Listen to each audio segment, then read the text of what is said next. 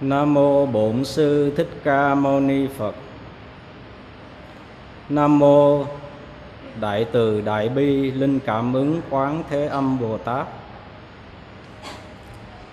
Ngưỡng bạch trên Đại đức trụ trì, tu viện Tường Vân. Kính bạch chư tôn đức tăng. Kính thưa toàn thể quý Phật tử. Hôm nay hội đủ duyên lành. Chúng tôi về lại tu viện tường vân để gặp gỡ quý phật tử trong khóa tu một ngày an lạc lần thứ 9 thưa quý phật tử, năm ngoái khi chúng tôi đến dự lễ khánh thành tại tu viện tường vân chúng tôi có một cái suy nghĩ rằng lại có thêm một đóa sen mọc tại thành phố này. Chúng tôi thường suy nghĩ rằng một ngôi chùa, một ngôi già lam, một ngôi tu viện được xây dựng lên trang nghiêm thì ngôi chùa đó chỉ là một đóa sen có sắc. Nếu ngôi chùa đó tổ chức được đạo tràng tu học trong chính trong chánh pháp đúng với tinh thần chánh kiến của đạo Phật thì đóa sen đó sẽ có thêm hương. Cho nên một tu viện được xây dựng tôn nghiêm và là một đạo tràng tu học thì đó là một đóa sen mọc lên có sắc lẫn có hương cho nên chúng ta về đây không chỉ để chiêm ngưỡng tôn tượng của chư Phật, chư Bồ Tát, chiêm ngưỡng sự tôn nghiêm của một tu viện mà chúng ta còn thừa hưởng được hương vị chánh pháp vi diệu và giải thoát của Đức Phật. Đó là cái điều hạnh phúc lớn trong cuộc đời của chúng ta. Thưa quý vị, hôm nay là ngày 20 tháng 9 năm Tân Mão và hôm qua là ngày vía Đức Bồ Tát Quán Thế Âm. Dư âm của ngày lễ vía vẫn còn phản phất đâu đây và rung động trái tim của chúng ta. Do vậy, trong buổi gặp gỡ hôm nay, chúng tôi sẽ gửi đến quý vị một vài cái ờ, điều liên quan đến cái âm thanh trong cuộc sống hàng ngày chúng ta. Đạo phật nói gì về âm thanh? Đạo phật dạy bao nhiêu cách nghe? Và chúng ta làm sao học hỏi và tiếp nhận cái phương pháp lắng nghe, quán chiếu âm thanh của bồ tát quan thế âm? Và bốn cái điều này hôm nay chúng tôi gửi đến toàn thể quý phật tử một pháp thoại với đề tài âm thanh vi diệu. A di đà phật. Thưa quý Phật tử, khi nói đến âm thanh là chúng ta biết đến một cái đối tượng, một cái yếu tố mà chúng ta tiếp xúc hàng ngày trong cuộc sống. Trong kinh Lăng Nghiêm, 25 vị Bồ Tát và thiện tri thức đã trình bày cái phương pháp tu tập của mình. Thì sau đó Đức Phật đã bảo Bồ Tát Văn Thù rằng là ông hãy chọn ra một cái pháp môn nào trong số 25 pháp môn này dễ dàng nhất, đơn giản nhất và dễ hiểu nhất để tất cả chúng sanh trong thế giới này có thể áp dụng và thực tập theo cái phương pháp tu tập đó mà thành tựu cái sự giác ngộ và giải thoát. Thì Bồ Tát Văn Thù đã chọn cái phương pháp lắng nghe âm thanh của Bồ Tát Quan Thế Âm.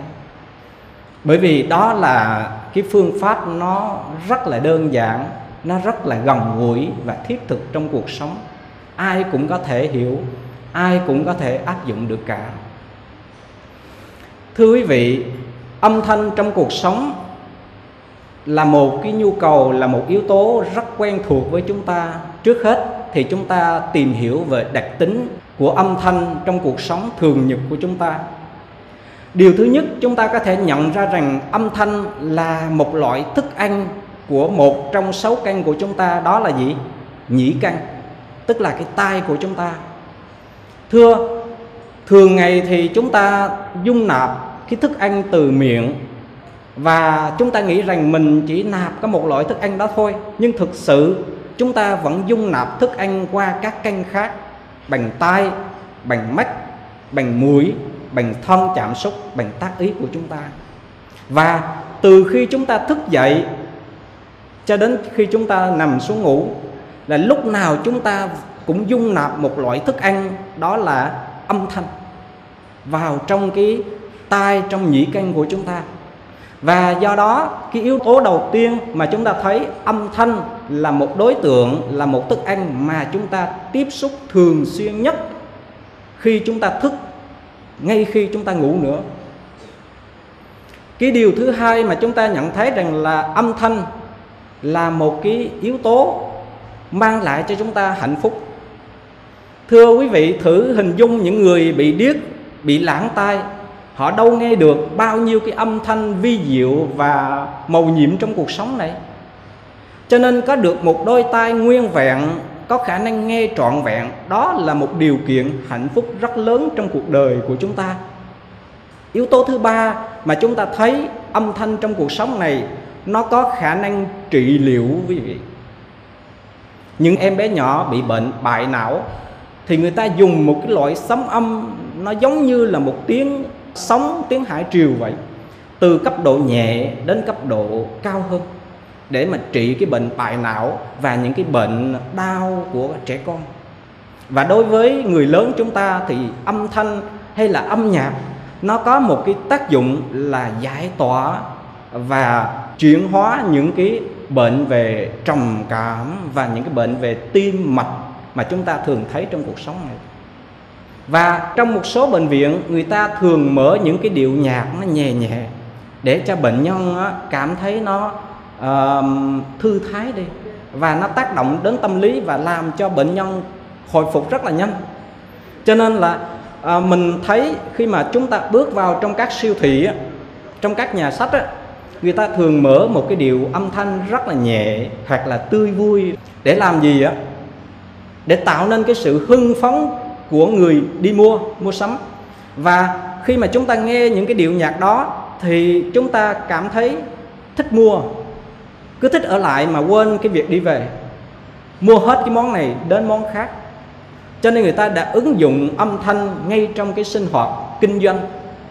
Và các cái trại mà nuôi bò lấy sữa, người ta mở một cái điệu nhạc rất là nhẹ, thì các loại bò đó sẽ cho ra một cái lượng sữa nhiều hơn bình thường và ngay cả chúng ta thấy cây cối, nó cũng cảm nhận được âm thanh trong cuộc sống này. Những cây cối nào mà thường lắng nghe, thường tiếp xúc với những cái âm thanh dịu nhẹ thì nó tươi hơn, nó phát triển một cách là tốt hơn. Cho nên dù là sự vật hữu tình hay vô tình cũng tiếp xúc và có cái sự cọ sát và tiếp nhận được cái năng lượng của âm thanh rất là nhiều. Cho nên cái yếu tố thứ hai chúng ta thấy là âm thanh có cái khả năng à, trị liệu trong cuộc sống này. Một cái điều đặc biệt nữa là thưa quý vị âm thanh hay là âm nhạc nó có khả năng kích thích cái sự thông minh của chúng ta. Các nhà bác học lớn các nhà ừ, khoa học người ta có một cái khiếu đặc biệt. Đa số thì có cái khiếu về âm nhạc và thích nghe những cái cái bản nhạc rất là à, du dương trầm bổng. Và thưa quý vị trên thế giới này có một cái dân tộc rất là thông minh, có chỉ số thông minh rất là cao. Đó là dân tộc do thái. Dân do thái là một cái dân tộc rất là thông minh, đã sản sinh ra không biết bao nhiêu nhà bác học, nhà khoa học như là Albert Einstein. Và thưa quý vị, thì người ta đã nghiên cứu và đã nhận thấy rằng là các bà mẹ người do thái khi mang thai thì họ có làm ba cái điều. Một, ca hát hai là nghe âm nhạc ba là làm toán. Khi mà một người mẹ gốc do thái mà mang thai dù trẻ hay là lớn tuổi đều làm ba cái việc đó. Ca hát nghe âm nhạc và làm toán. Bởi vì cái truyền thống của người do thái biết rằng đào tạo một đứa con không phải khi nó ra đời mà khi nó nằm trong thai á, thì mình bắt đầu đào tạo cho nó kích thích cho nó cái óc thông minh, cái sự nhạy bén, cái cường độ thông minh trong trí não của nó. Cho nên, những đứa con do thái sinh ra có chỉ số thông minh rất là cao, thưa quý vị. Một cái yếu tố mà chúng ta thấy là âm thanh hoặc là âm nhạc nó có khả năng kích thích cái sự thông minh của chúng ta. Nhưng thưa quý vị, cái gì nó cũng có hai mặt cả. Âm thanh nó là một trong những cái yếu tố để mà trị liệu tăng trưởng phát triển sự thông minh của con người. Nhưng mà mặt trái của nó là nó gây ra biết bao nhiêu căng thẳng và bệnh hoạn trong cuộc sống này. Và thưa quý vị mỗi khi buổi sáng thức dậy chúng ta mở mắt là nghe đến gì? À, tin tức từ các cái đài báo. Rồi chúng ta nghe biết bao nhiêu âm thanh tiếng xe cộ tiếng cười tiếng khóc tiếng nói và biết bao nhiêu cái âm thanh tiếng chim hót tiếng suối reo vân vân và nếu như chúng ta nghe mà một cách quá nhiều và một cách là hỗn tạp thì nó tạo nên cái sự căng thẳng và những cái ức chế trong tâm lý của chúng ta. Và nếu như chúng ta không biết à, lắng nghe cái âm thanh trong cuộc sống này một cách có điều độ có sự chọn lựa có sự thích ứng thì vô tình nó sẽ gây ra những cái căn bệnh trong cái đời sống tâm lý của chúng ta rất là nhiều. Và thưa quý vị ngày nay cái sự ô nhiễm âm thanh đó nó không phải chỉ ở xã hội nữa bây giờ nó đã lan vào các ngôi chùa rồi. Đó. Là gì? Hồi sáng đại đức trụ trì dặn chúng ta là gì? Điện thoại di động. À. thưa quý vị thì chúng ta sử dụng điện thoại di động làm sao tạo nên à, cái sự lợi ích trong đời sống hàng ngày nhưng mà nó không ảnh hưởng đến người xung quanh. Và rất là nhiều cái chuyện khôi hài xảy ra tại các đạo tràng là cái điện thoại di động nó phá vỡ cái sự trang nghiêm của những đạo tràng hội chúng rất là đông. Uhm, có một cái ngôi chùa kia thì cả đạo tràng im phăng phắc thầy chủ lễ chuẩn bị sướng lễ. Thì bỗng nhiên một cái điện thoại reo lên và một cái bản nhạc là người đi đi ngồi phố chiều nắng tắt bên sông. Thì cái vị phật tử đó bối rối loay hoay lấy cái điện thoại di động mình ra vừa tắt xong thì bên kia lại một âm thanh khác reo lên. À, anh đi rừng chưa thay lá anh về rừng lá thay chưa? Thưa vị hết người này thì tới người khác biết bao nhiêu cái âm thanh thế tục nó mang vào trong cái đạo tràng là mất đi cái sự trang nghiêm. Và một cái điều bất cập mà chúng ta nên để ý nữa là nhiều phật tử có cái sự thích thú nghe cái đĩa niệm phật nghe cái đĩa pháp nghe đĩa nhạc phật pháp cho nên về lại tư gia của mình tha hồ mà mở càng lớn càng tốt. Có người mới hỏi những người phật tử đó sao có mở đĩa pháp mà lớn vậy? Tôi truyền bá chánh pháp. Thưa quý vị mình truyền bá chánh pháp đó nó sẽ có cái tác dụng uh, trái ngược lại. Bởi vì mình đâu có hiểu rằng những người thân trong gia đình của mình những người hàng xóm của mình họ làm việc cực nhọc lắm buổi chiều về, họ cần một giây phút thảnh thơi nghỉ ngơi. Nhưng mà chúng ta mở những cái đĩa pháp, những cái đĩa nhạc phật giáo, hoặc là những cái đĩa niệm phật nó lớn, ảnh hưởng đến cái sự yên tĩnh của người khác. Cho nên, chúng ta cần phải chú ý cái điều đó để mình làm sao nghe pháp trong môi trường và trong điều kiện nó thích ứng, làm sao mọi người không có cái sự phản cảm đối với sự nghe pháp của chúng ta cho nên đó là những cái đặc tính của âm thanh trong cuộc sống này. Nó có thể gây ra cái sự ô nhiễm và chúng ta thấy rằng là ô nhiễm ngày nay nó rất là uh, phổ biến. Ô nhiễm trong thức ăn ô nhiễm trong nước uống nè ô nhiễm trong không khí này ô nhiễm trong môi trường. Và một cái ô nhiễm mà ít người để ý đến là ô nhiễm âm thanh. À, âm thanh. Thưa quý vị khi chúng ta đến với đạo phật thì chúng ta thấy được cái ờ, một cái điều là đạo phật có quan điểm như thế nào về âm thanh trong cuộc sống? Thưa, điều thứ nhất đạo phật nói rằng là âm thanh ở trong cuộc sống này có thể chia làm ba loại âm thanh. Cái âm thanh đầu tiên đó là cái âm thanh phàm tục, âm thanh thông thường mà chúng ta nghe hàng ngày trong cuộc sống. Và thưa quý vị, cái âm thanh này nó có nhiều cái giới hạn của nó lắm cái giới hạn thứ nhất của âm thanh thông thường phàm tục trong cuộc sống, đó là cái giới hạn về không gian và thời gian. Quý vị nói một cái câu à, nói một lời vừa xong thì đến cái sát na thứ hai nó đâu tồn tại. Cho nên xét về thời gian thì âm thanh nó chỉ tồn tại trong cái sát na đó thôi. Qua sát na thứ hai thì âm thanh nó không tồn tại.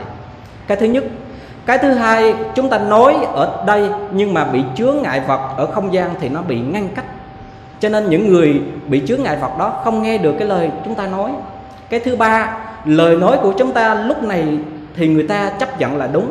Nhưng mà đến cái thời điểm khác người ta không có chấp nhận. Đến cái giai đoạn khác, đến thời đại khác thì cái lời nói đó nó trở nên là cũ, cổ và nó không được ờ, có giá trị nữa. Cho nên yếu tố thứ nhất mà đạo Phật nhìn nhận về âm thanh là âm thanh trong cuộc sống phàm tục này nó bị giới hạn bởi không gian và thời gian. Điều thứ hai đạo Phật nói rằng cái âm thanh này nó bị giới hạn trong cái cộng nghiệp của một tập thể người. Nghĩa là sao? Nghĩa là chúng ta thấy ở Việt Nam mình có rất là nhiều dân tộc không? Dân tộc Kinh, Mường, ed Ba Na vân vân.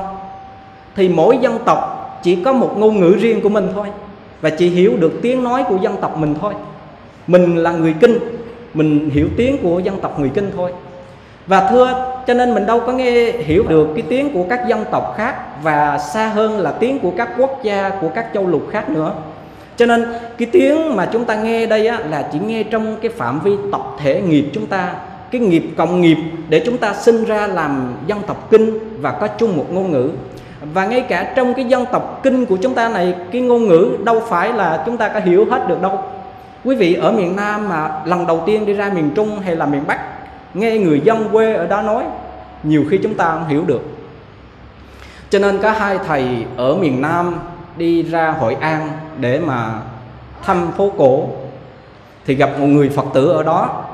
Thì cái người phật tử ờ, mới chào hỏi xong mới hỏi hai thầy rằng, quý thầy ra đây thăm con ấy hai ông thầy, ổng lần đầu tiên ổng nghe cái người miền quê ở hội an nói ra đây thăm con. Ổng nói rằng là, tôi con cái đâu mà thăm ông nói dạ không, con thưa, con hỏi là quý thầy ra đây thăm con à. Thì ông nói là, không có con, tôi đi tu mà con đâu. Cuối cùng thì ông thầy thứ hai, ông muốn nghiệm, ông nói, ra đây tham quan. Tham quan chứ đâu phải thăm con. Mà cái người miền quê thì người ta nói theo cái phát âm nó chân chắc bình dị vậy. Cho nên nhiều khi chúng ta thấy rằng âm thanh trong một cái tộc người như thế mà khác vùng miền thì cái sự cảm nhận, sự hiểu nó cũng bị giới hạn. Cái điều thứ hai là cái âm thanh nó bị giới hạn, sự hiểu trong cái tập thể cộng nghiệp của đó thôi. Điều giới hạn thứ ba của âm thanh ở trong cái cuộc sống này là âm thanh này mình chỉ nghe trong một cái mức độ nào đó thôi quý vị, trong một cái cường độ nào đó thôi. Chát chúa mà lớn quá mình nghe rõ lấn sâu quá thì mình không có nghe được cho nên có những cái siêu âm mà con người ta nghe không được nhưng mà các cái loài côn trùng các cái loài động vật nó nghe được. Cho nên quý vị thấy trong trường hợp mà những cái khi mà động đất sạt lở đất núi lửa xảy ra đó thì mình thấy những cái đàn côn trùng nó di chuyển trước. Những loại uh, động vật như là loại chó loại mèo nó chạy trước. Bởi vì nó có khả năng cảm nhận được cái địa chấn rất là nhỏ, rất là vi tế trong cái lòng đất được. Nhưng mà mình đâu có khả năng đó. Cho nên mình chỉ nghe được cái sóng âm trong một cái cường độ thích hợp vừa phải thôi. Và cái điều trở ngại thứ tư theo đạo Phật về cái âm thanh thế tục đó là gì? Âm thanh thế tục này nó thường gây ra về mặt tiêu cực là cái sự bi lụy và những cái bệnh về tâm lý tình cảm. Cho nên à, chúng ta đọc trong cái câu chuyện à, trương chi mị nương. Mị nương là người nghe tiếng hát của chàng trương chi. Và cuối cùng sinh ra cái bệnh gì? Tương tư. Tương tư. Cho nên nhiều khi cái âm thanh nó vào trong tay của mình và mình dung nạp bao nhiêu cái âm thanh nó uh, ô uế không thanh tịnh, không chân chính thì nó làm phát sinh không biết bao nhiêu bệnh của mình. Thưa, cái loại âm thanh thứ hai mà đạo phật nói đến đó là âm thanh chánh pháp, mà chúng ta là những người phật tử đang tiếp nhận đây. Âm thanh chánh pháp trong đạo Phật nó có cái đặc tính là vượt thời gian và không gian quý vị. Bởi vì sao? Bởi vì âm thanh của chánh pháp của Đức Phật nói ra là nói về cái gì? Sự thật của con người sự thật của đời sống và sự thật của vạn hữu trên thế gian này. Cái gì nói về sự thật, cái gì nói về chân lý, nó tồn tại miên viễn vượt thời gian.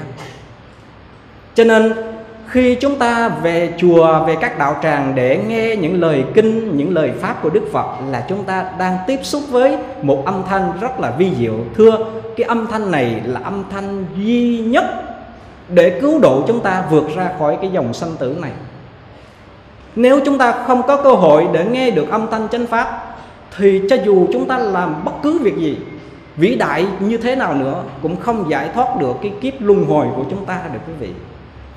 Nếu như quý vị lần nào có dịp về các thánh tích Phật giáo tại Ấn Độ và lắng nghe à, những âm thanh ở đó nhất là tại Bồ Đề Đạo Tràng nơi tháp Đại Giác dưới tòa Kim Cang và dưới cái cội Bồ Đề đó mỗi buổi sáng quý vị ra ngồi tháp để mà lễ bái, quý vị sẽ nghe âm thanh như sau. Buddham Saranang Gacchami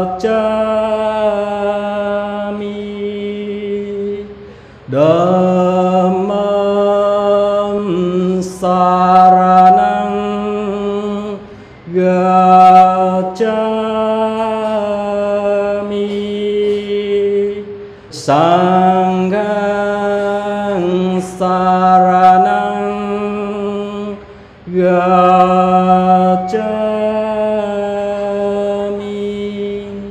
Thưa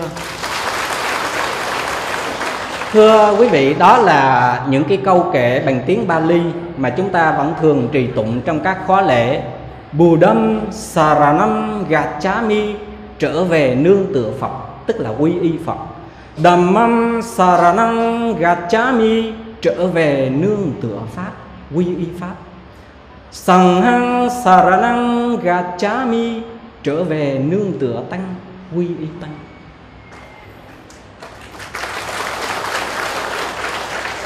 Thưa quý vị, nghe âm thanh giáo pháp của chánh pháp, lòng chúng ta nó có một cái sự à, an lạc thực sự.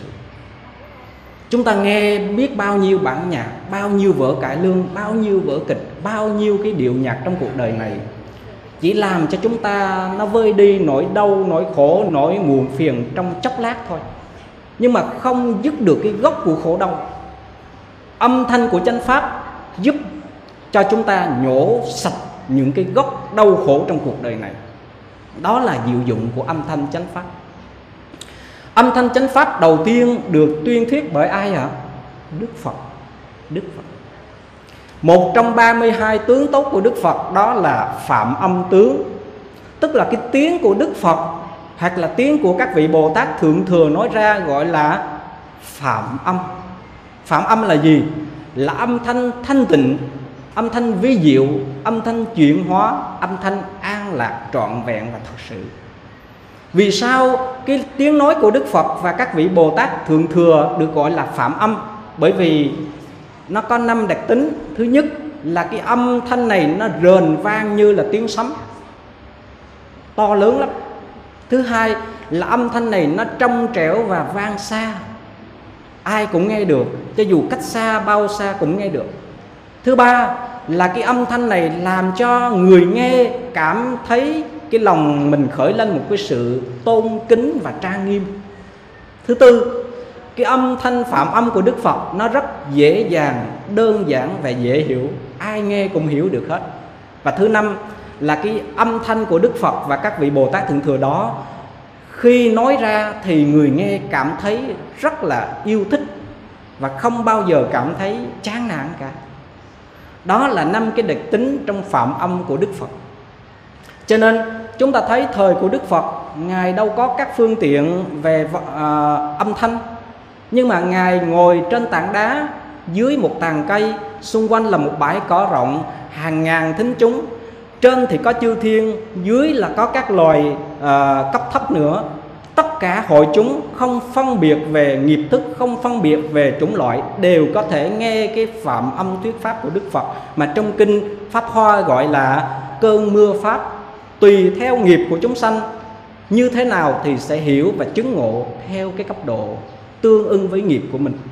Do đó thì cái phạm âm của đức phật là một cái pháp âm rất là vi diệu, vượt không gian, thời gian không bị ngăn cách bởi nghiệp thức và chướng ngại vật. Mà tại sao đức phật và các vị bồ tát có được cái phạm âm, quý vị? Bởi vì trong kinh nói rằng là trong nhiều kiếp, Đức Phật và các vị Bồ Tát Thượng Thừa đã tu cái khẩu nghiệp thanh tịnh. Nói lời chân thật Không nói lời ác khẩu Nói lời từ ái, thương yêu, dịu dàng, bao dung. Và yếu tố thứ hai để giúp cho Đức Phật à, Ngài có một cái phạm âm vi diệu đó là bởi vì Đức Phật khi mà nói ra luôn an trú trong tâm thuần tịnh và an tịnh điều này chúng ta có thể nghiệm rằng là cũng một lời nói đó của một câu nói đó. Nhưng mà cái người mà tâm loạn động, lo âu nói ra, nó không có tác dụng gì cả. Nhưng mà một người với cái tâm an tịnh, lắng động, an định nói ra, nó có một cái sức chiêu cảm kỳ lạ lắm. Và chúng ta thấy những cái bản nhạc chúng ta thường nghe như là cái bài lòng mẹ của y vân bông hồng cài áo của phạm thế mỹ tại sao những cái bài hát nó đi vào lòng người, nó lay động cái tâm thức được? Bởi vì những nhạc sĩ khi người ta sáng tác ra như thế là bằng tất cả tâm tư, ước nguyện và thao thức của ta gửi vào từng lời, từng chữ của bài hát đó. Cho nên cái tác dụng của tâm thức vào trong lời nói, vào trong ý nghĩa của lời nói nó rất là quan trọng quý vị. Cái âm thanh thứ hai mà chúng ta thấy đạo phật dạy cho chúng ta đó là âm thanh chánh, âm thanh chánh pháp âm thanh này sẽ đưa chúng ta lên bến bờ của an lạc và giải thoát thương yêu. Thưa quý vị, âm thanh thứ ba mà đạo phật nói đến, đó là âm thanh nội tâm. Nội tâm. Sau khi chúng ta nghe pháp xong, chúng ta hiểu phật pháp, thì chúng ta quay về đâu ạ? Quay về đời sống nội tâm của mình. Trở về với đời sống nội tâm để lắng nghe một cái âm thanh kỳ diệu, đó là âm thanh vô thanh. Không một âm thanh nào cả trở lại lắng nghe cuộc đời của mình để mà nghe cái âm thanh trong nội tại của mình. Đó là chúng ta nghe cái sự tĩnh lặng, an tịnh trong tâm thức của mình. Cho nên chúng ta thấy người phàm phu và bậc thánh nhân khác nhau ở điểm nào? Người phàm phu, cái tâm luôn loạn động, không nhận ra cái âm thanh vi diệu trong tâm thức của mình. Bậc thánh nhân luôn an trú trong cái tâm yên tĩnh lắng động. Không một uh, vọng tưởng không một hơn thua phân bì so đo gì cả.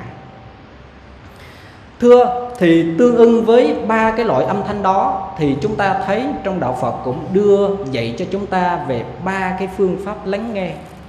Đạo Phật phân tích và chỉ cho chúng ta ba cái cấp độ lắng nghe ở trong cuộc đời này.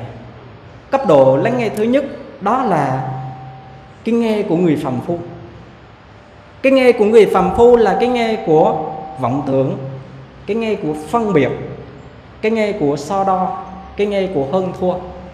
Cho nên, người phàm phu khi khởi tâm lên nghe là muốn nghe điều tốt về mình và ngược lại muốn nghe điều xấu của thiên hạ. Và chính cái nghe đó làm cho chúng ta khổ đau và bi lụy. Và chúng ta đâu có để ý chuyện này đâu. Nó huân tập thành một thói quen thành một tập quán trong nhiều đời quý vị. Cho nên sinh ra là chúng ta cứ thích nghe điều tốt về mình và nghe cái điều xấu về người khác. Trong cái ờ, văn học ngày xưa thời xưa của Việt Nam chúng ta thì chúng ta biết đến cái câu chuyện người thiếu phụ Nam Sương à, người thiếu phụ Nam Sương thì anh chàng họ Trương này lên đường đi tổng quân và ở nhà người vợ đã sinh được một đứa con. Thì khi mà đất nước thanh bình anh chàng trở về thăm người vợ của mình thì người vợ ra khoe rằng, ở nhà em đã sinh cho chàng một mụn con trai. Người chồng rất là vui mừng, cho nên chạy vào và ôm đứa con đó vào lòng. Thì đứa con nó đẩy ông cha mình ra, nói rằng là, thưa, ông phải cha tôi. Tại vì mỗi buổi tối khi mà đứa con hỏi cha con đâu thì người mẹ chỉ vào cái bóng của mình in trên vách, nói là cha con đó. Cho nên bây giờ thì đứa con đã nói rằng là, cha con chỉ đến vào buổi tối cái thứ nhất, mẹ con đi, cha con đi. Mẹ con đứng, cha con đứng. Mẹ con ngồi, cha con ngồi. Và mẹ con nằm thì cha con nằm. Cho nên anh chàng họ trương này, cái tâm ghen tuông bắt đầu khởi lên liền. Và đánh đập, chửi mắng, cho dù người vợ phân bua như thế nào thì anh chàng này bất chấp đuổi người vợ ra khỏi nhà, một người vợ hư đốn ngoại tình chúng ta đọc kỹ trong cái tác phẩm truyền kỳ mạng lục của Nguyễn Dữ kể về cái câu chuyện người thiếu phụ Nam Sương này có một điểm rất là hay. Khi mà người chồng đánh đập, nguyền rủa và đuổi người vợ ra khỏi nhà thì người vợ hỏi một câu: Ai đã kể cho chàng chuyện này? Ai đã nói cho chàng điều này là thiếp ở nhà ngoại tình? Thưa, khi mà người chồng nghe điều đứa con mình nói bao nhiêu thành kiến, bao nhiêu vọng tưởng khởi lên cho nên không có trả lời cho người vợ. Cho nên anh chồng bất chấp tất cả không nghe lời bất cứ một lời phân bua hoặc một lời giải thích nào của người vợ cả. Cuối cùng thì người vợ chạy ra bến sông nhảy xuống sông và tự tử. Sau này vua lê thánh tông á ổng đi ngang qua cái đền thờ của người thiếu phụ nam sương nhà vua mới làm một bài thơ rất là cảm động nghi ngút đầu gền tỏa khói hương. Miếu ai như miếu vợ chàng trương ngọn đèn dù tắt đừng nghe trễ, làng nước chi cho lụy đến làng. Chứng quả có đôi vần nhật nguyệt, giải oan còn mượn đến đàn tràng. Qua đây mới biết nguồn cơn ấy, khéo trách chàng trương khá phủ phàng. Thưa quý vị, khi chúng ta nghe cái bài thơ của vua Lê Thánh Tông thì chúng ta cảm thông cho cái nỗi oan ức của người vợ. Nhưng mà có một cái điều nghịch lý là trên cuộc đời này chín người thì mười ý. Sau này thì Nguyễn Công Trứ ông cũng đến cái ngôi đền đó, ông đọc cái bài thơ của vua Lê Thánh Tông, ông nói nếu trách phải trách người vợ thì ai là trách người chồng. Nguyễn Công Trứ chuyên làm cái chuyện ngược đời thì ông đọc cái bài thơ của vua Lê Thánh Tông cho nên ông la một cái bài thơ khác. Thực cùng chồng chi nỡ dối cùng con, gương nữ tách trong coi không phải lễ. Đã có ngọn đèn chơi với trẻ, thờ chi chiếc bóng gọi là chồng. Tiếng phủ phàng sao nở trách đàn ông, trong mờ tối đèn ai nấy rạng. Cho nên là nguyễn công trứ này á thì ông chuyên làm cái chuyện ngược đời. Người ta thì thương cảm cho người vợ chết oan ức thì thì bày tỏ cái nỗi niềm chia sẻ. Còn ông lại, ông nói là đã thực cùng chồng mà lại dối cùng con. Gương nữ tách trong coi đã không phải lễ, đã có ngọn đèn chơi với trẻ thời chi chiếc bóng gọi là chồng. Tiếng phủ phàng sao nở trách đàn ông. Và cuối cùng ông nói rằng là trong mờ tối đèn ai nấy rạng, chuyện nhà người ta thì mình đừng xen vào. Cho nên chính chính bản thân ông cũng xen vào cái chuyện nhà người ta đó. Cho nên chúng ta thấy rằng là khi mà chúng ta nghe cái âm thanh trong cuộc đời này mà mình vội kết án mình vội làm quan tòa phán xét mình vội đánh giá mình vội suy nghĩ nghe cái gì tin cái đó nghe cái gì nghĩ cái đó thì chúng ta dễ bị lầm lẫn lắm ừ, lầm lẫn. Cho nên cái yếu tố uh, một cái yếu tố khác trong cái âm thanh đó là khi mà chúng ta đạo phật nói con người ở thế gian này nghe cái âm thanh hay phán xét phán đoán. Và thưa một cái điều nữa là khi mà chúng ta nghe cái âm thanh cái cấp độ nghe thứ nhất đó là chúng ta hay bị uh, rơi vào cái thành kiến định kiến uh, trong con người chúng ta đó. Và chính vì cái nghe đó mà chúng ta luôn luôn chịu nhiều cái khổ đau và trầm luân trong sanh tử cái cấp độ nghe thứ hai trong đạo phật, đó là cái cấp độ là người học đạo nghe. Tức là cái nghe của người học đạo. Cái nghe thứ nhất là cái nghe của người phàm phu. Cái nghe thứ hai là cái nghe của người học đạo, thưa quý vị. Thì người học đạo chúng ta nên nghe cái gì? Đức phật dạy rằng chúng ta hãy dẹp bớt những âm thanh của thế tục. Không nên gieo vào mình những chủng tử nghe nó phiền lụy, bi ai, tiêu cực, buồn phiền trong cuộc sống và hãy trở về lắng nghe chánh pháp. Tại sao chúng ta phải lắng nghe chánh pháp? Lợi ích thứ nhất là khi chúng ta lắng nghe chánh pháp những cái hạt giống của vọng tưởng phiền não uh, sân hận khổ đau nó không khởi lên. Nó không có cơ hội để mà khởi lên. Thứ hai là khi mà chúng ta lắng nghe âm thanh chánh pháp thì nó sẽ có khả năng chuyển hóa trong con người chúng ta ở mức độ cạn thì nó chuyển hóa tấm lòng của chúng ta. Ừ. Và có một cái câu chuyện rất là hay là một cái bà đại thí chủ nọ. Bà phát tâm cúng dường thực phẩm cho một cái tu viện tên là tu viện cây tùng. Và về sau thì bà có cái nguyện rằng là mỗi ngày bà thỉnh một vị tỳ kheo đến nhà bà để thọ trai và thuyết pháp cho bà nghe. Tu viện này lần lượt cử hết vị tăng này đến vị tăng khác để đến nhà bà lão để mà mà thọ trai và thuyết pháp. Một hôm thì đến lượt một vị tu sĩ lớn tuổi mới xuất gia chưa học Phật pháp nhiều trí nhớ rất là cạn cợt cho nên vị tu sĩ này không muốn đi bởi vì thọ trai xong biết nói gì cho cái bà thí chủ này. Xưa nay rất là nhiều vị cao tăng đến giảng pháp cho bà rồi. Cho nên bây giờ cái thế kẹt á, thì buộc phải đi thì gần đúng giờ thọ trai thì bà ở nhà bà chờ cái vị tăng đến để thọ trai thì xa xa thấy thấp thoáng một vị lão tăng đến, đi chậm chậm. Và bà nghĩ rằng, ồ, một vị cao tăng đang đến nhà mình. Và sau khi thọ trai xong thì đến cái khâu mà mời vị tăng này lên pháp tòa để mà nói pháp cho gia đình bà nghe. Thì vị lão tăng này bối rối không biết nói cái gì. Cho nên lên pháp tòa ngồi chỉ nói một câu à. Cái câu này là cái câu trách bản thân mình ngu si là nguồn gốc mọi tội lỗi. Tức là nói trách mình thôi à. Thì nói câu đó, đi xuống pháp tòa, về nhà một mạch. Thì vô trong phòng, về tới cái tu viện mình, vô trong phòng, đóng cửa lại, không có gặp ai, sợ người ta hỏi là, hồi nãy ông nói pháp gì cho bà, gia đình đó? Cái bà thí chủ này, bà nghe cái câu ngu si là nguồn gốc của mọi tội lỗi. Và bà chiêm nghiệm lại, đúng rồi. Tại vì ngu si vì vô minh cho nên mình tạo nghiệp rồi phát sinh ra biết bao nhiêu cái vọng tưởng tạo điên, nghiệp thức, cho nên tạo ra bao nhiêu tội lỗi. Và ngay lúc đó bà chứng ngộ.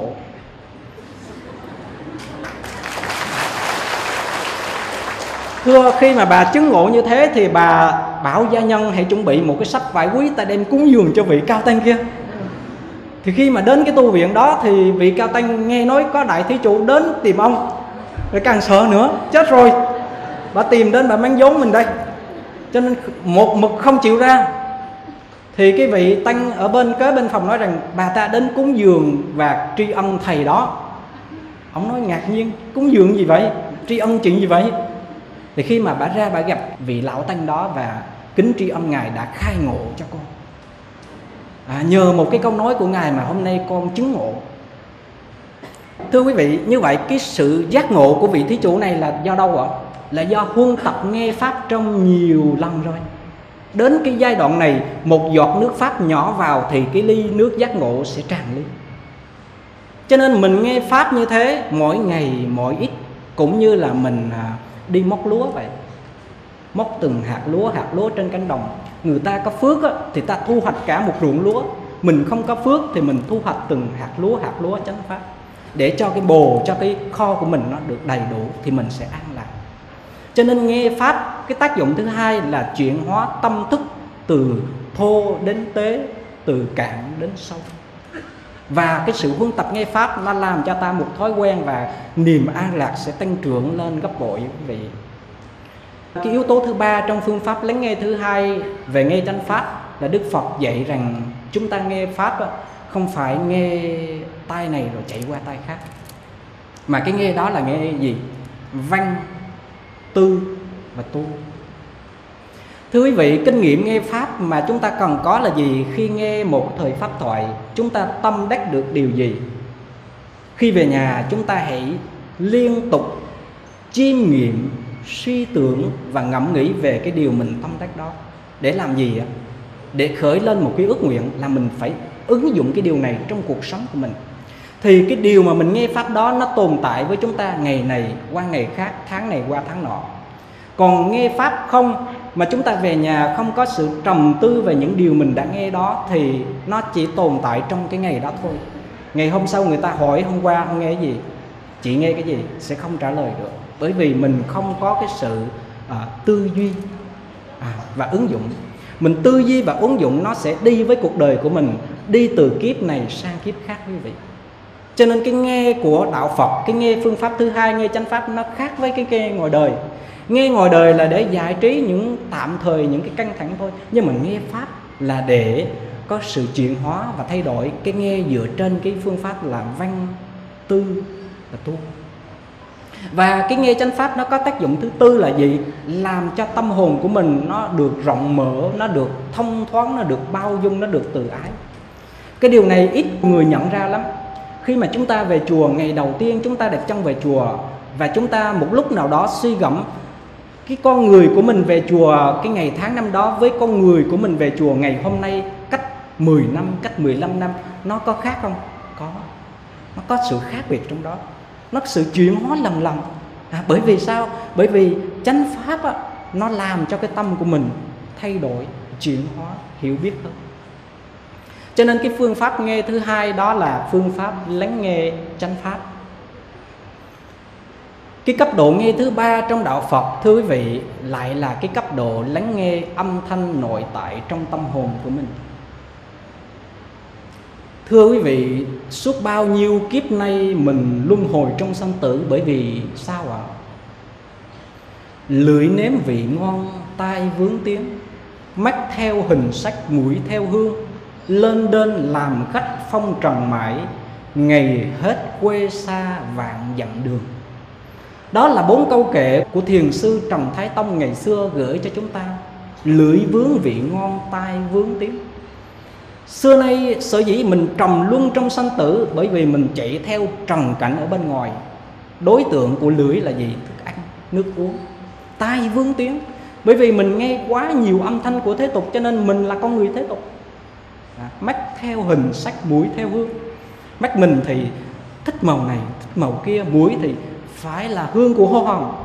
Người này phải là hương của hoa lai người kia phải là hương của hoa huệ tất nhiên là mỗi người chạy theo cái cái trần cảnh của mình lên đên làm khách phong trần mãi ngày hết quê xa vạn dặm đường. Mình chạy theo những cái trần cảnh ở bên ngoài cho nên ngày giờ thọ mạng của mình sắp hết đây mà đường về quê sao quá xa xôi.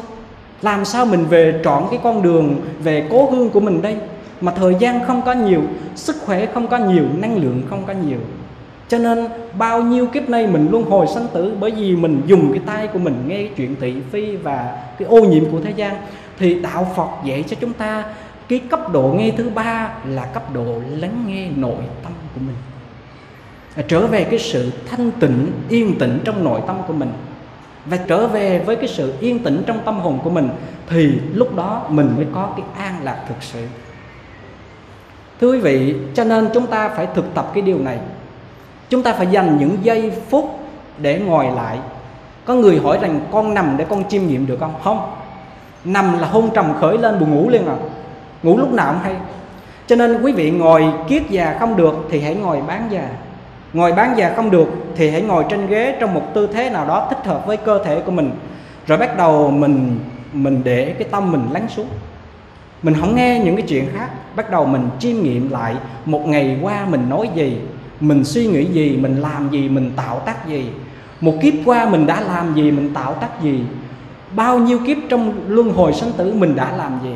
Những giây phút đó là những giây phút sống với con người thực của mình những giây phút đó là những giây phút sống với sự an lạc thực sự trong tâm thức của mình. Những giây phút đó mới làm cho chúng ta nhận diện mình là ai. Và như cái lời thơ, lời kệ của vua trần thái tông đó, mình bao nhiêu kiếp nay, bởi vì mình nghe bên ngoài, hướng ra bên ngoài, cho nên mình làm khách trong cuộc đời này. Nhưng mà cái người khách này rất thông minh quý vị.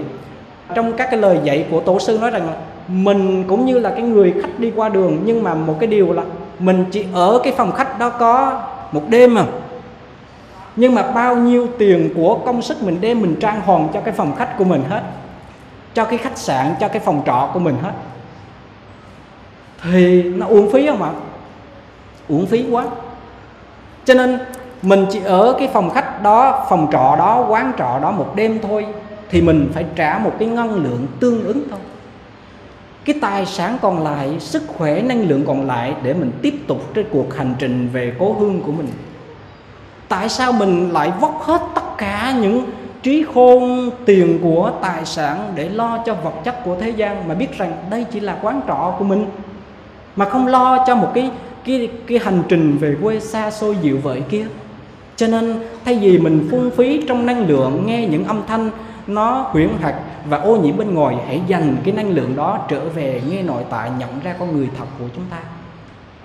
Cho nên có một lần à, ngài tu bồ đề ngồi thiền trong một hang động trên núi linh thú. Thì các vị chư thiên đến rải hoa tán thán ngài tu bồ đề. Ngài tu bồ đề mới hỏi rằng là ai tán thán tôi vậy? Thì trong cái các vị chư thiên đó có một vị trời tên là trời đế thích. Trời đế thích bạch ngài, con là trời đế thích đây, con tán thán ngài đây. Ngài tu bồ đề hỏi, ông tán thán tôi chuyện gì vậy? Thì trời đế thích nói rằng, bạch ngài ngài đang thuyết kinh bát nhã hay quá. Ngài tu bồ đề nói, ta có nói lời nào đâu mà thuyết kinh bát nhã. Thì trời đế thích nói rằng là, bạch ngài ngài không nói, con không nghe, đó là chân kinh bát nhã. À, nếu mà nói ra thành lời, thành tiếng thì cái tiếng đó nó có sinh, có diệt, nó là tương đối. Nhưng mà không nói ra thành lời, thành tiếng, cái sự an tịnh, cái năng lượng an tịnh của ngài tu bồ đề, nó lan tỏa, cảm hóa, làm cho chương thiên cảm thấy an lạc thực sự. Đó là một bài kinh bát nhã thực sự cho nên, trở về an trú trong cái sự tĩnh lặng trong tâm hồn của mình là mình đang an trú vào con người thật và an trú vào một cái nguồn năng lượng rất là vi diệu trong cuộc sống mình. Cho nên từ cái câu chuyện của ngài tu bồ đề và trời đế thích đó, thì chúng ta chợt nhớ đến cái bài thơ của đại thi hào nguyễn du.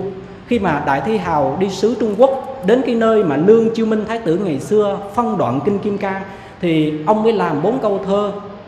Ngã đọc kim cang thiên biến linh kỳ trung áo trị đa bất minh cập đáo phân kinh thạch đài hạ. Trung tri vô tự thị chân kinh. Nghĩa là ta đọc kinh kim cang cả ngàn lần rồi nhưng mà ta không có hiểu. Hôm nay à, vì cái ý nghĩa của kinh kim cang thâm sâu quá và bây giờ ta đến cái nơi mà lương chiêu minh thái tử ngày xưa phân đoạn kinh kim cang ta mới hiểu rằng là trung tri vô tự thị chân kinh. Cái lời kinh thật sự chân chính đó là cái lời à, là vô kinh. Tức là không có ngôn ngữ gì cả. Không có ngôn ngữ là trở về với cái tâm kinh ở trong nội tâm của mình. À, như vậy thì trở về với cái cấp độ nghe thứ ba đó là lắng nghe nội tâm của mình. Và khi mà chúng ta lắng nghe cái nội tâm của mình đó thì chúng ta sẽ có được một cái sự an lạc thật sự trong cái cuộc đời của mình khi mà chúng ta trở về nghe được tâm của mình rồi quý vị tức là an trú vào trong tánh nghe đó thì chúng ta mới thấy rằng là cái hạnh phúc thực sự là hạnh phúc nội tại đây chứ không phải hạnh phúc bên bên ngoài. Có hai cái tác dụng thực sự là khi chúng ta trở lại nghe tánh nghe của mình là gì? Thứ nhất á, là mình nghe cái điều chân thật. Nghe nội tâm là nghe điều chân thật.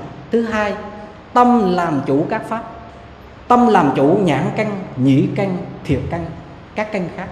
Như vậy khi chúng ta nghe được làm chủ được và an trú trong tánh nghe trong tâm thức của mình thì chúng ta sẽ làm chủ được cái nhĩ căn của chúng ta. À, lúc đó thì chúng ta đừng lo là chúng ta sẽ bị nghe những cái điều ô uế trong cuộc đời này. Thưa quý vị đó là ba cấp độ lắng nghe trong đạo phật. Và cấp độ đầu tiên là phàm phu nghe là nghe phân biệt hơn thua vọng tưởng. Thứ hai là người học đạo nghe là nghe với chánh pháp nghe cái điều chân chính nghe để chuyển hóa. Thứ ba là gì? Là cái người tỉnh thức nghe tức là nghe nội tâm của mình à, trở lại nghe trong lòng của mình. Thì đến cái điều thứ tư mà chúng tôi muốn trình bày là cái phương pháp lắng nghe của Bồ Tát Quan Thế Âm à, trong kinh uh, Phổ Môn và trong kinh uh, Lăng Nghiêm.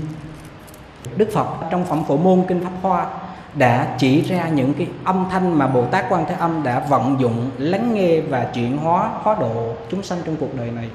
Đó là gì? Diệu âm, quán thế âm, phạm âm, hải triều âm, thánh Bỉ thế gian âm. Đó là cái năm cái loại âm thanh mà Bồ Tát Quan Thế Âm đã ứng dụng trong cuộc đời này. Thưa, diệu âm là gì? Là lòng từ bi rộng mở, tình thương bao la không phân biệt đó là âm thanh của lòng từ bi, âm thanh của sự tình thương bao la. Cho nên mình thấy đứa con của mình mình thấy một người thân của mình đau buồn, mình đem cái bản nhạc này tặng, không bằng mình tặng cái lòng từ bi của mình. Bởi vì tình thương và lòng từ bi của mình là một âm thanh có khả năng chuyển hóa đứa con và những người thân trong gia đình của mình. Âm thanh thứ hai là quán thế âm. Quán thế âm là gì? Là cái sự tâm rộng mở, bao dung tha thứ. Đó là một loại âm thanh đặc biệt. Âm thanh đặc biệt. Âm thanh thứ ba là phạm âm. Phạm âm là một đời sống đạo hạnh, đời sống đạo đức, đời sống trong chánh pháp, đời sống mô phạm. Cũng là một loại âm thanh. Cho nên quý vị thấy có nhiều vị thiền sư, có nhiều bậc tôn túc. Cả đời người ta không để lại một pháp âm. Cả đời người ta không để lại một tác phẩm nào cả. Nhưng mà quý vị mỗi lần gặp được các bậc minh sư như thế là mình cảm thấy an lạc. Đó là gì? Phạm âm. Cái đời sống đạo hạnh, đạo đức, cái cung cách tỉnh thức của một bậc trí giả, của một bậc chứng ngộ là một bài pháp âm siêu tuyệt, không lời, không có âm thanh gì cả. Nhưng có khả năng lây chuyển và chuyển hóa tâm mình rất là nhiều. Đó là phạm âm. Hải triều âm là gì? Hải triều âm là âm thanh của cái sự hòa đồng mình vào trong mọi nơi, mọi ngóc ngách của cuộc đời, mọi thành phần trong thế gian này để mà sống với họ, chuyển hóa họ qua tinh thần tứ nhiếp pháp, bố thí, ái ngữ, lợi hành và đồng sự. Cho nên mình đến với cuộc đời hóa thân của mình là một cái người trong cái nơi đó để mình chia sẻ cái niềm vui chia sẻ cái pháp là mình tặng cho họ một sâu chuỗi, một chiếc áo tràng, một cuốn kinh, một đĩa phật pháp với bằng cái tâm nguyện của mình là chúng ta đang dùng cái âm của đức bồ tát quan thế âm để chuyển hóa người đó quý vị. Đó là hải triệu âm. Hải triệu âm, tức là một cái đợt sống nó lan tỏa vào trong tâm thức của người khác bằng cái hành động và cung cách, bằng cái cái thể hiện bên ngoài của mình. Âm thanh thứ năm là gì? Là là thánh bị thế gian âm. Đó là gì? Là cái âm thanh vô ngã, duyên sinh, âm thanh của chánh kiến của phật pháp. Nó chuyển hóa tất cả những tà kiến, vọng tưởng, sự hiểu biết sai lầm trong cuộc đời này. Khi chúng ta đem phật pháp đến cho người khác là chúng ta đang ờ, dùng cái âm thanh gì? Thánh bị thế gian âm. Tức là dùng âm thanh Phật pháp để thay đổi cái sự hiểu biết, vọng tưởng, tà kiến của biết bao nhiêu người đang rơi vào cái cái tà đạo trong cuộc sống ngày nay cho nên, phẩm phổ môn trong kinh pháp hoa dạy cho chúng ta năm loại âm thanh diệu âm, quán thế âm phạm âm, hải triều âm thắng bị thế gian âm. Đó là gì? Tình thương bao la, lòng từ bi vô lượng. Đó là gì? Cái tâm rộng mở, hoan hỷ, tha thứ, bao dung. Đó là gì? Đó là cái sự lăn xả vào cuộc đời. Đó là đời sống phạm hạnh thanh tịnh. Và đó là mình đem chánh kiến đến cho mọi người để sống cùng nhau, sống trong Phật pháp như vậy Bồ Tát Quan Thế Âm đến cuộc đời này để dạy cho chúng ta những cái âm thanh vi diệu và chúng ta có thể thực hiện được ngay. Một cái điều đặc biệt nữa là trong kinh Thủ Lăng Nghiêm trong kinh Thủ Lăng Nghiêm thì Đức Phật đã à, nói các vị Bồ Tát hãy trình bày phương pháp lắng nghe của mình. Thì lúc đó Bồ Tát Quan Thế Âm đã trình bày cái sở tu sở chứng của mình qua cái phương pháp gì? Phản văn văn tự tính tức là mình trở lại nghe cái âm thanh trong tự tính của mình. Thay vì mình nghe những cái thanh trần ở bên ngoài thì mình nghe lại cái âm thanh trong tâm hồn của mình. Nghe âm thanh trong tâm hồn của mình đã thông rồi, thưa quý vị, thì không tiếng nào mà không nghe, không âm thanh nào mà không hiểu, không nỗi lòng nào mà không thấu cảm. Cho nên cái nghe của bồ tát quan thế âm đặt dựa trên cái tánh nghe đó, trong cái tự tính đó. Cho nên ngài trở lại nghe âm thanh ở ngoài đời không bị không bị chướng ngại cho nên chúng ta thấy rằng ngay cả những người ta không niệm danh hiệu quan thế âm được nhưng mà có sự cảm ứng. Bởi vì sao? Bởi vì bồ tát quan thế âm đọc được cái tâm niệm đó thấu cảm được cái ước nguyện đó của những người bị câm bị ngọng và Bồ Tát Quan Thế Âm có thể lắng nghe được âm thanh của các loài cầm thú, âm thanh của sóng, của biển, của gió. Và từ đó chúng ta mới suy nghiệm lại rằng khi một người trở về với con người của mình lắng nghe cái sự tĩnh lặng, an tịnh trong tâm của mình, thì thưa quý vị, người đó khi nghe một âm thanh nào trong cuộc đời này đều là âm thanh của chánh pháp cả. Mà chúng ta với cái tâm vọng tưởng thì chúng ta nghe trăm ngàn lời kinh tiếng kệ thì chúng ta cũng không thâm nhập được gì cả. Mà chúng ta trở lại, khi mà tâm mình thanh tịnh, lắng động, yên tĩnh rồi á, thì bất cứ âm thanh trong cuộc đời này đều là âm thanh của chánh pháp cả. Cái đó là cái hay trong đạo phật là khi trở về cái sự an tịnh của mình, thì tất cả thế giới này là là pháp giới thanh tịnh của đức phật cho nên chúng ta tụng trong kinh Di Đà có nói rằng là cảnh giới Tây phương cực lạc của Đức Phật A Di Đà có tiếng chim, bạch hà, khổng tước, anh võ, xá lợi ca liên tần già. Bởi vì cảnh giới đó, tiếng chim đó được tạo ra nguyện lực của Đức Phật A Di Đà và tịnh nghiệp của chúng sanh trong thế giới đó và khi mà nghiệp mình thanh tịnh, lắng động thì mình thấy mọi âm thanh, mọi sắc tướng đều là âm thanh của Phật pháp cả, đều là cái trợ duyên cho mình tu tập cả. Cho nên, thưa quý vị, chúng ta, cái tâm hồn nó lắng động một chút, an lạc hơn. Nó an tịnh một chút, cảm thấy nó bình an hơn. Tìm cái sự bình an và an lạc thực sự, khi nào mình nhìn lại cái tâm của mình an trú vào cái trong sự tĩnh lặng đó, thì lúc đó mình mới có sự an lạc và thực sự. Cho nên hôm nay thì à, chúng tôi đến đây để gặp gỡ tất cả quý phật tử và chúng tôi muốn gửi gắm một điều là từ cái việc bỏ đi những cái âm thanh trần cảnh bên ngoài, chúng ta trở lại cấp độ thứ hai là nghe âm thanh giáo pháp của đức phật. Nghe cái lời kinh đó để chúng ta trở lại nghe cái lòng của mình. Chúng ta về chùa để lễ tượng phật bằng đồng, bằng xi măng, bằng gỗ. Để để làm gì ạ? Để thông qua cái tượng phật đó chúng ta lễ lại ông phật trong tâm của mình. À, chúng ta tụng cái lời kinh trong kinh điển của đức phật để làm gì á để trở lại tụng cái lời tâm kinh trong tâm thức của mình đây như vậy thì đó là một cái sự trở về trở về đích thực. Thì lúc đó thì chúng ta không còn bị khổ đau và chúng ta đang dần dần tiến lên cái cấp độ an lạc và giải thoát khi một người an trú trong tâm của mình. Còn nếu không chúng ta để cho cái tai của mình tự do muốn nghe gì nghe muốn nạp cái âm thanh nào bao nhiêu cái thức ăn vào trong nó tự do thì chúng ta sẽ không sống với con người thật mà chúng ta sống bằng cái vọng tưởng. Cho nên trong thời của đức phật có một vị vua tên là ba tư nặc vị vua này có một người ờ, hoàng hậu là mạc lợi phu nhân rất là um, đoan chính và xinh đẹp. Vị vua còn có một cái người ái phi nữa nhưng mà cái người ái phi này là cái tâm rất là nhỏ nhen, ghen tuông, ích kỷ. Thấy rằng vua ba tư nặc thương mặt lợi phu nhân quá, cho nên là cái người ái phi này một hôm khởi cái tâm là đốt cái cái cung của mặt lợi phu nhân. Thưa thì cái phước của mặt lợi phu nhân quá lớn, cho nên thay vì cái ngọn lửa đó nó đốt cái cung của mặt lợi phu nhân, thì bị gió nó tạt hướng, đốt cái cung của người ái phi đó. Và người ái phi đó đã chết ở trong cung đó thì một thời gian sau, vua ba tư nặc cứ ngày đêm buồn phiền và thương nhớ từng lời nói, từng cử chỉ yêu kiều của người ái phi mình. Một hôm thì nhà vua gặp một vị cao tăng đến. Vị cao tăng hỏi nhà vua, tại sao đại vương lại buồn phiền như thế? Vua ba tư nặc nói rằng, từ khi ái phi trẫm qua đời, trẫm ngày đêm, anh không ngoan ngủ, không yên, buồn phiền, thương nhớ.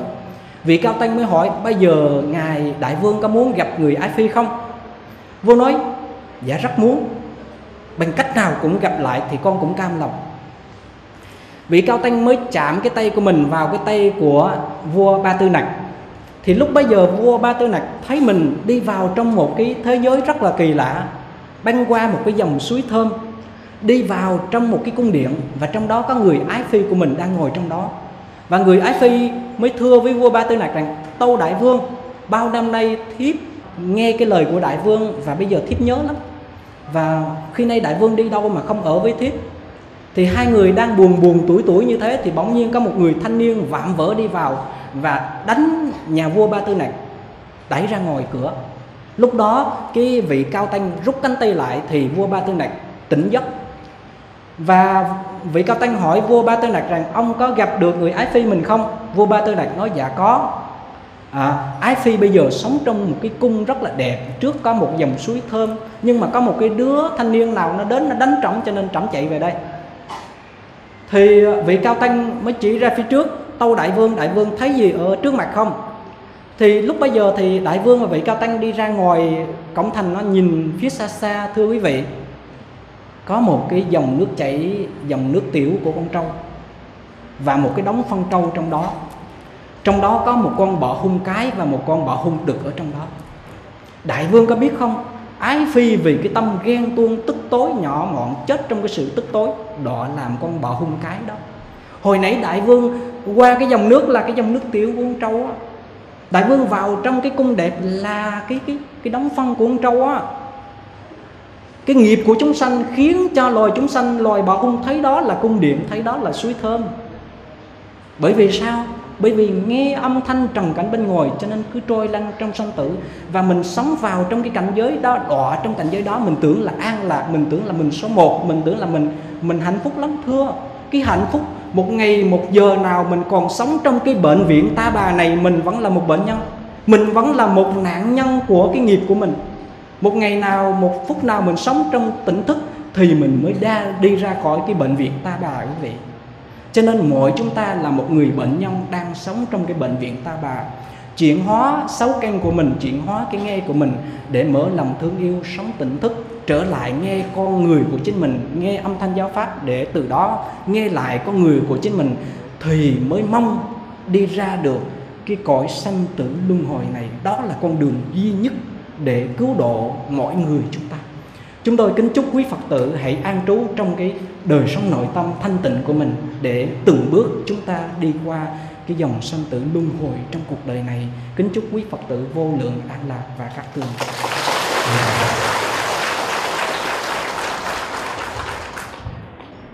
à, trong khi chờ đợi à, thầy à, mc lên thì chúng tôi đọc một bài thơ. Và chúng tôi nghĩ rằng cái bài thơ này nói về cái hành lắng nghe rất là hay. Lặng yên nghe tiếng mỏ và những hồi chuông ngân âm thanh sao màu nhiệm, niềm hạnh phúc dâng trào.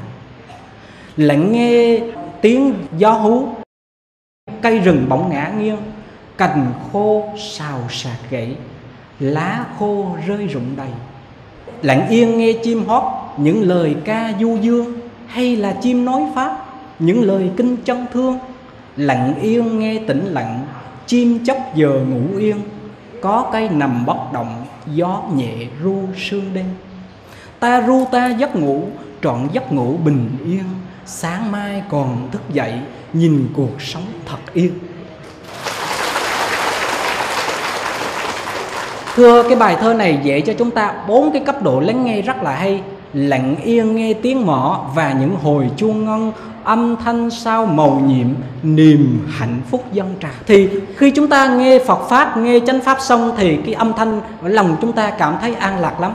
Thì từ cái an lạc nghe chánh pháp đó, mình đến cấp độ thứ hai, lặng yên nghe gió hú, cây rừng bỗng ngã nghiêng, cành khô xào sạc gãy, lá khô rơi rụng đầy.